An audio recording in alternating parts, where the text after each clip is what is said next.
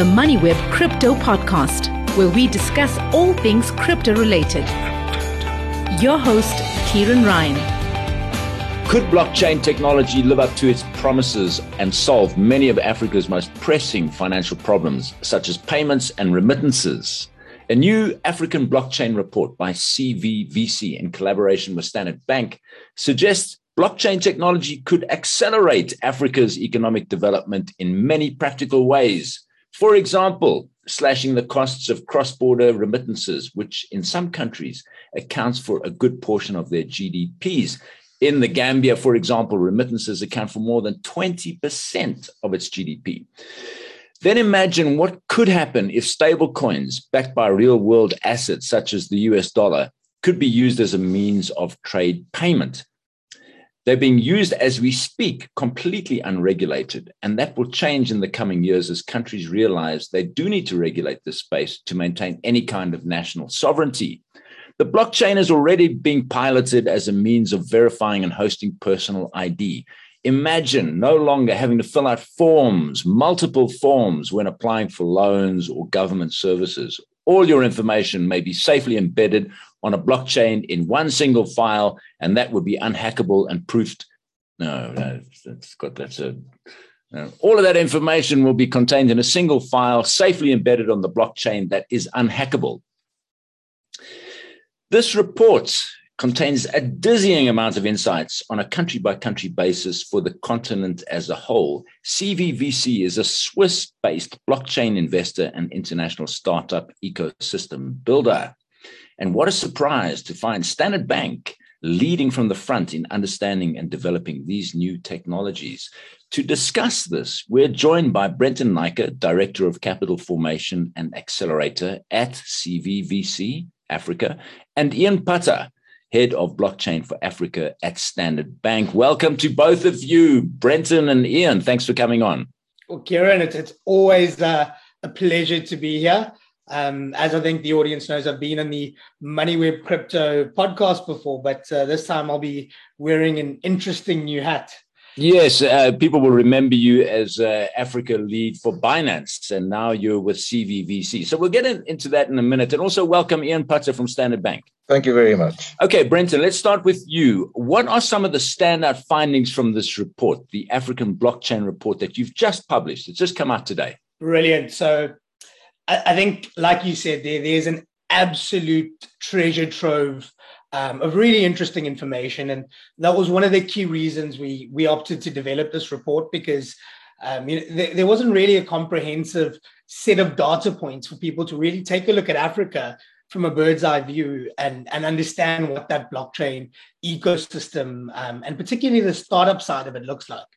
And what really, really jumped out at me, you know, when we were preparing this um, report, and, and kudos to my amazing team, um, is you, you know, all of the headlines have been covering African funding in general. You know, we've seen massive um, traditional VC rounds being funded in Africa, and rightly so, right? The traditional VC market in Africa has grown by about 149% um, over the last year, so between uh, 2020 and 2021. But if you look at the, the growth in blockchain funding of startups, um, and particularly between the first quarter of 2021 and what we've just wrapped up now of the first quarter of 2022, it actually grew over that period by 1,668%. Um, so, you, know, for it to be outpacing African VC funding by something like 11 times, um, you know, was really, really surprising. I mean, we knew it was big, but not that big. Um, and in spite of that, we still haven't seen Africa's first blockchain unicorn. Uh, so I think those two things together were, were very exciting um, for the future of blockchain in Africa. And then another thing that jumped out is I think the the the regulatory landscape, which I think we'll cover a little bit later, Um, but actually, you know, uh, there isn't really a good regulatory landscape across most of the, the 54 countries in Africa.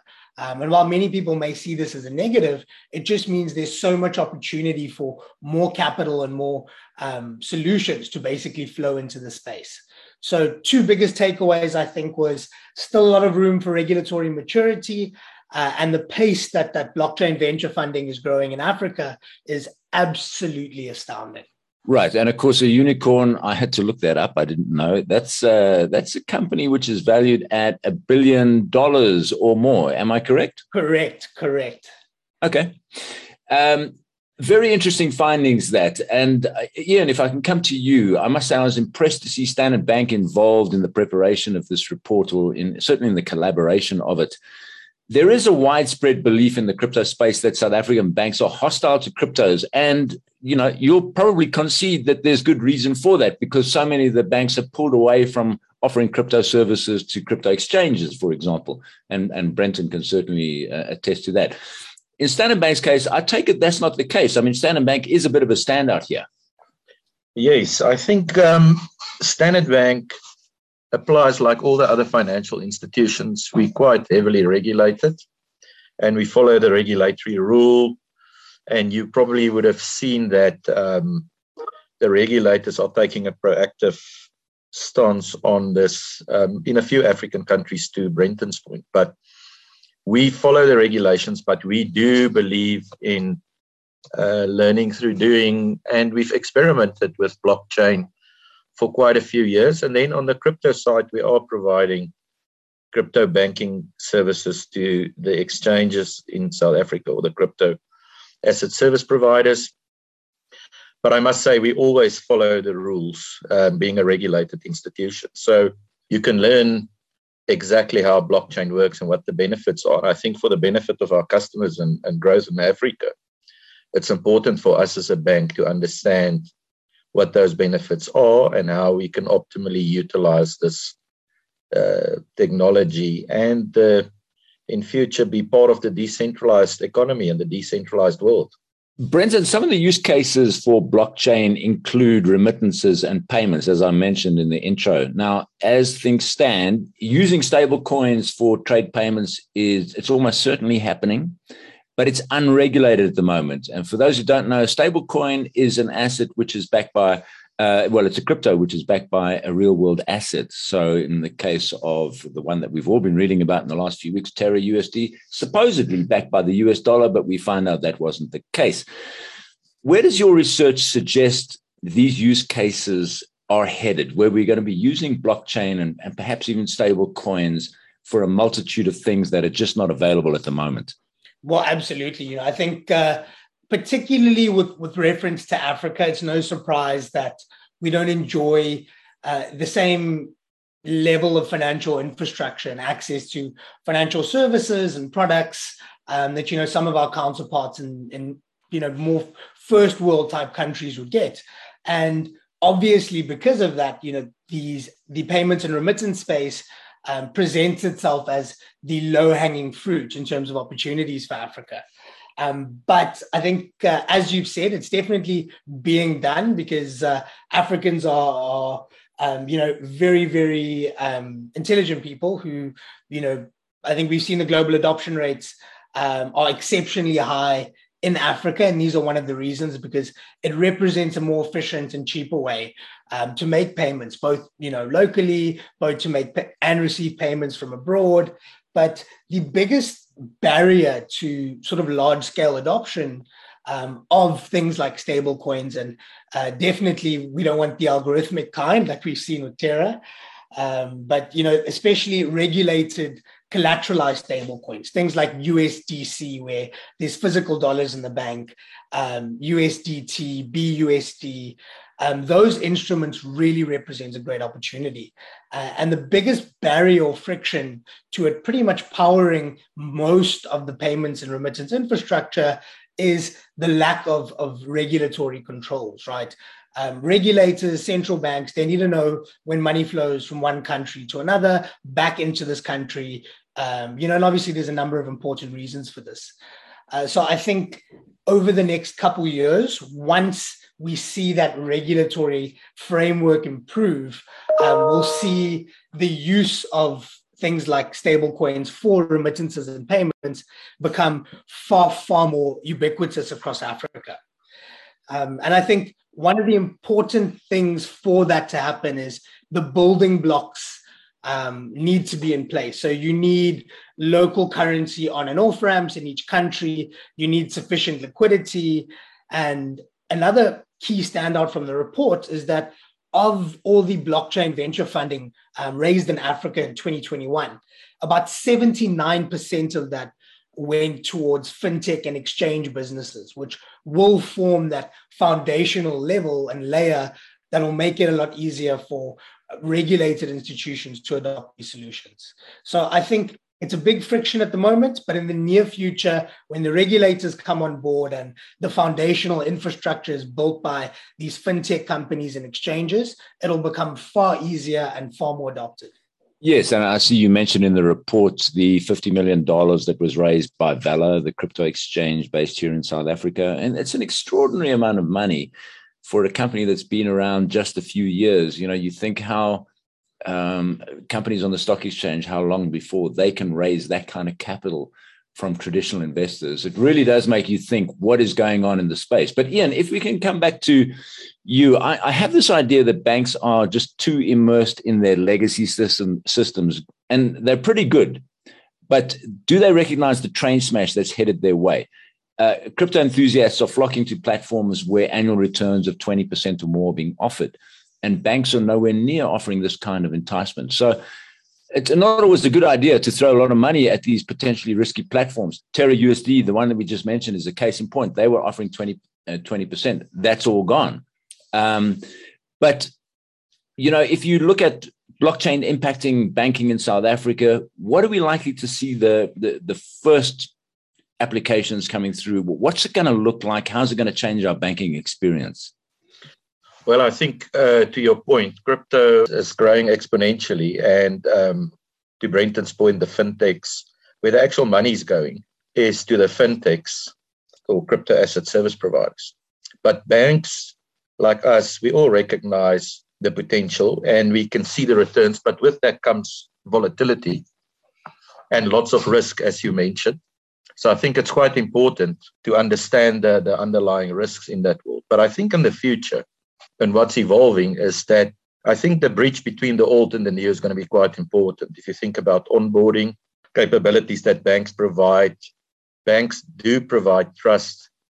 And I think from a regulatory perspective, as soon as regulations are being finalized and reporting and tracking, um, I think this is going to become more ubiquitous. But I still think if you if you look at the US dollar coins, globally what's happening, there is a trust function that's uh, provided by banks where they're actually holding that collateral on behalf, and that, that collateral is audited. Um, the examples that you mentioned, you must be 100% sure what's actually backing the asset and that there's sufficient collateral.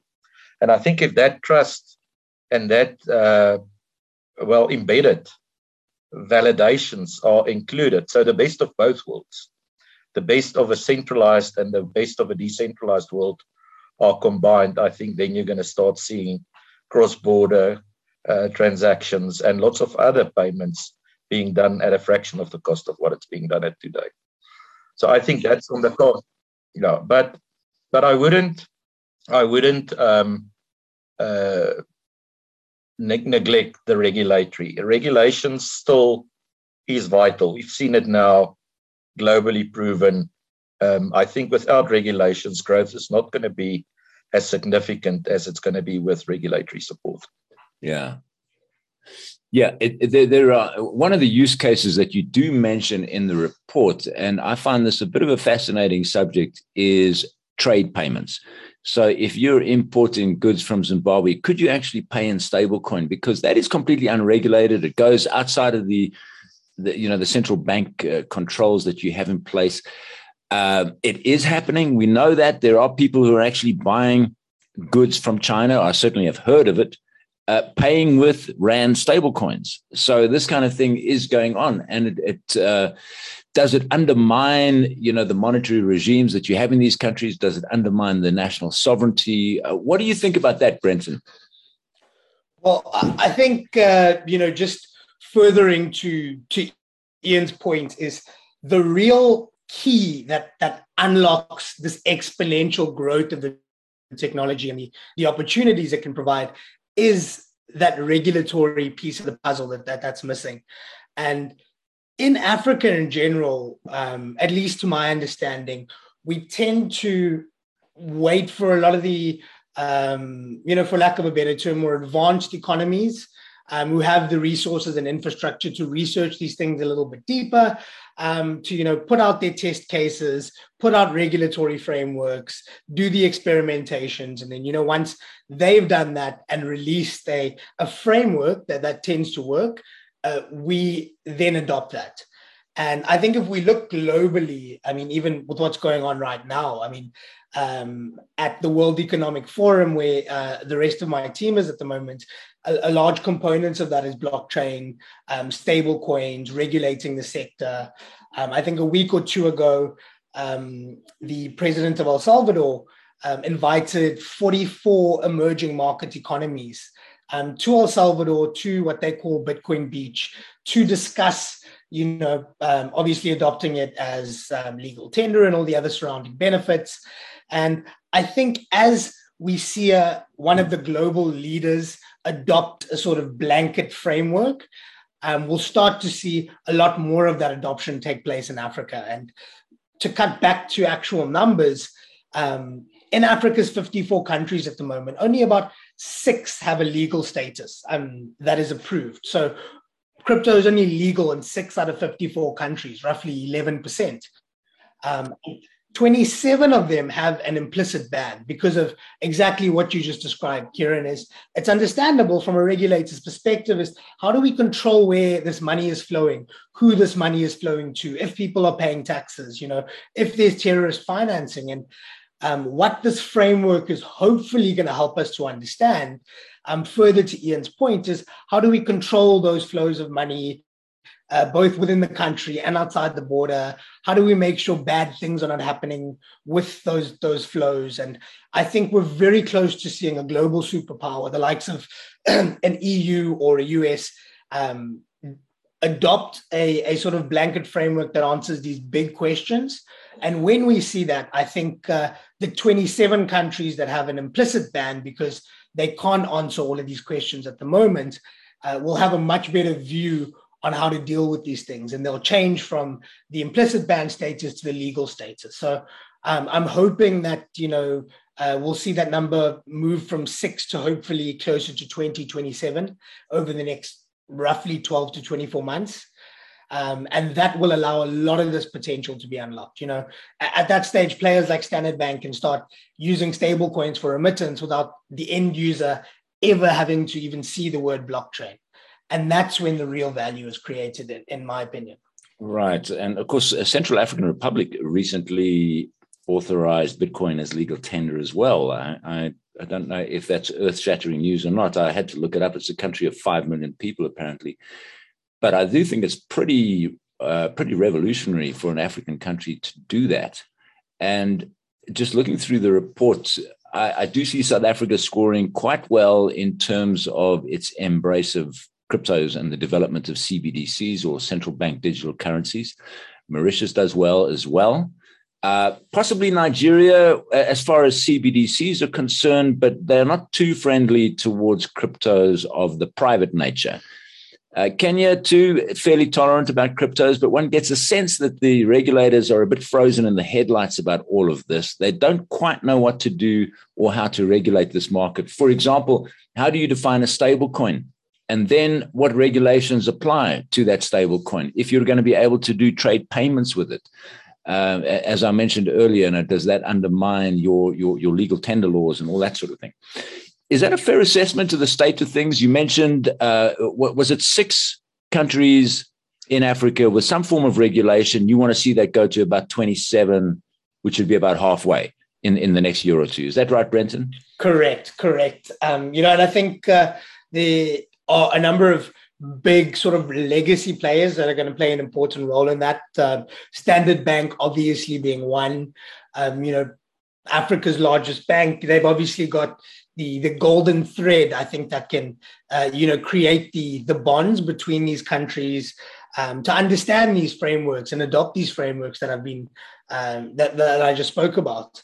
Um, and also organizations like um, BRI, the Blockchain Research Institute, um, who Standard Bank have partnered with as well. Um, you know, I think it's, it's going to be up to private the private sector a lot to drive um, or lead these engagements to really unlock this potential. Um, but Ian, I know I know that you guys are doing um, a lot in this space. Um, is there anything that you want to add to that? Yes, I think um, what's very important, why we're struggling, I think the regulation um, is only focused on those six countries, but I think education and understanding is a critical point. Uh, a lot of us focus um, on, on education always, but it doesn't mean that people actually understand. And I think this uh, reaction to crypto is based on news and, and what's happening. People can't really, um, and regulators don't see the benefit. They see cash flowing out, they see uh, their own fiat being undermined. And I think if you really implement good governance blockchain solutions, then it can actually bring a lot of transparency and it can facilitate regulation and monetary policy. So I think it's all about education and having trusted participants initially to bridge the gap between the old and the new world. And I think that could speed up uh, the regulatory environment as well. Ian, just staying with you, I think one of the things that struck me when I was reading this report, uh, and you do kind of hinted it uh, here and there, is the potential for blockchain technology to do for uh, Africa's financial services, and even more than that, for its its its overall prosperity and economic development.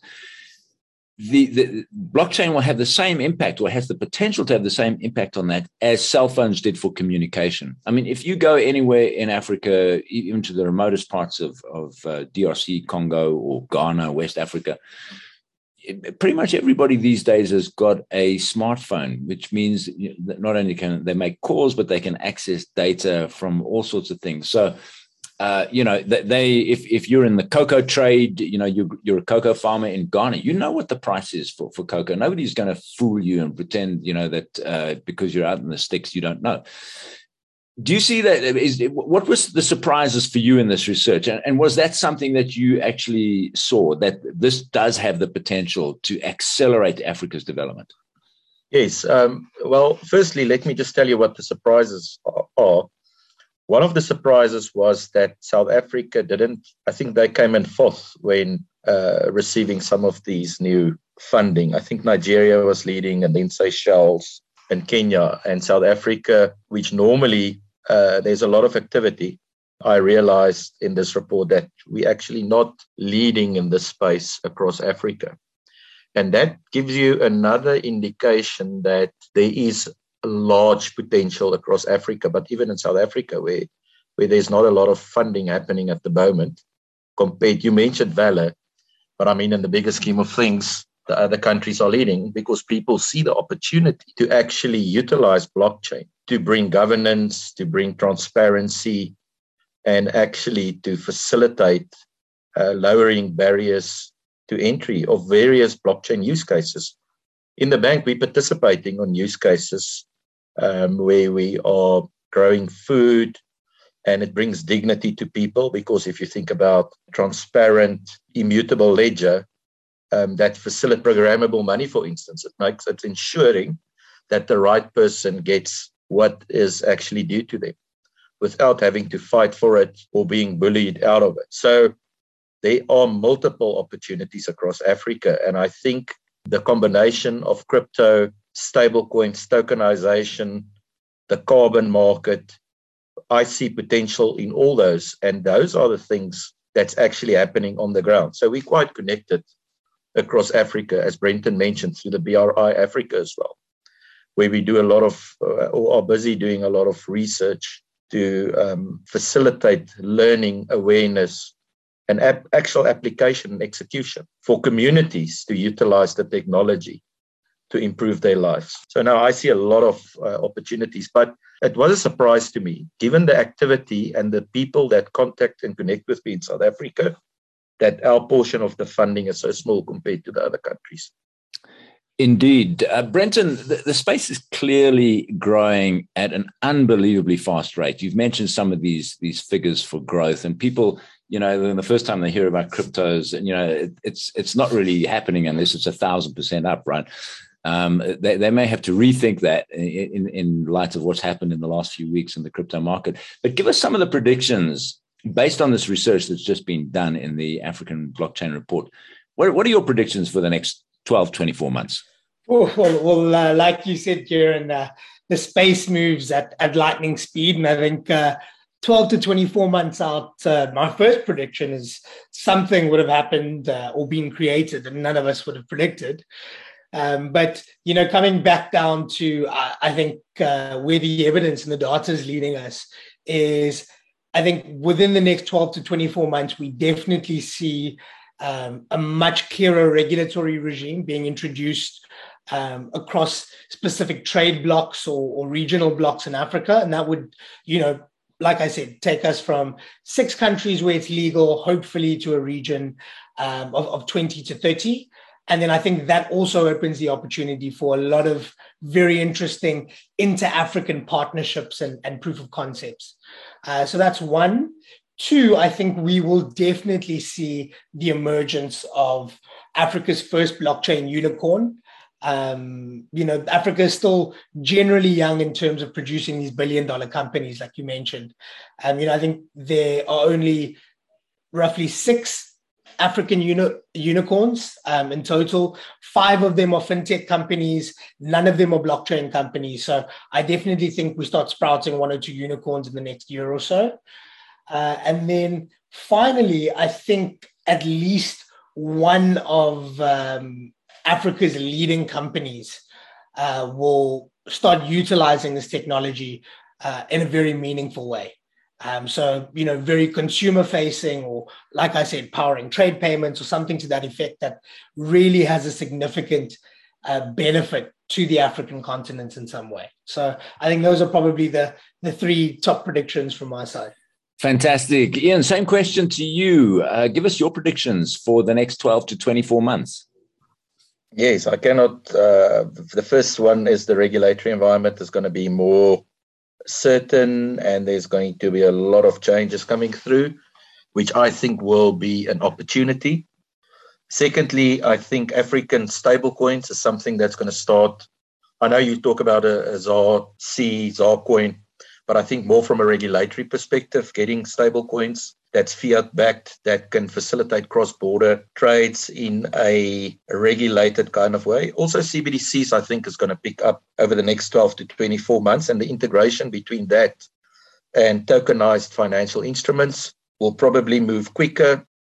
Because that infrastructure, that core infrastructure is key for any blockchain ecosystem from a Web3 payment perspective to facilitate this regulated cross border trade. I also think that the use of non fungible tokens and uh, educational type blockchains is going to start coming to the fore. So, more use cases, more live blockchains that actually deliver value that's tracked and traced and that makes a difference in people's lives. I guess it's fair to say, in summing up, that both you, Brenton, and you, Ian, you do see this technology having quite a revolutionary effect in, in the next two years. We're, we're not talking here very far from now. I mean, uh, two years from now, if we were able to be able to do trade transactions using stable coins, that in itself would be revolutionary. If we had regulations which would govern uh, what is a crypto, defines it accurately, and, and what are the limits of, of a crypto and what you can do with it, I think that would be pretty revolutionary as well.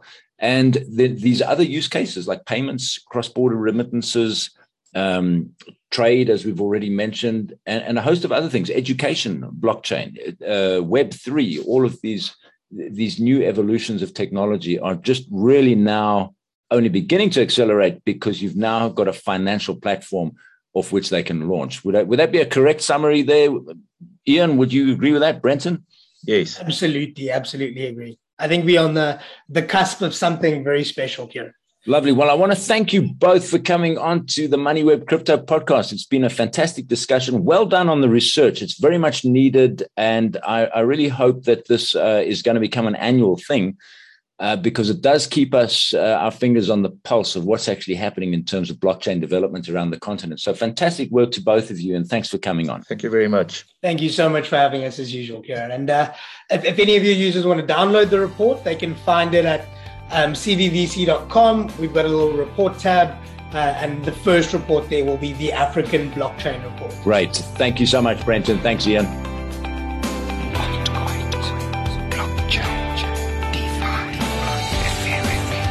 Thanks for listening to the MoneyWeb Crypto Podcast, hosted by Ciaran Ryan. To listen to our other podcasts, go to moneyweb.co.za or the MoneyWeb app and follow MoneyWeb News for daily updates.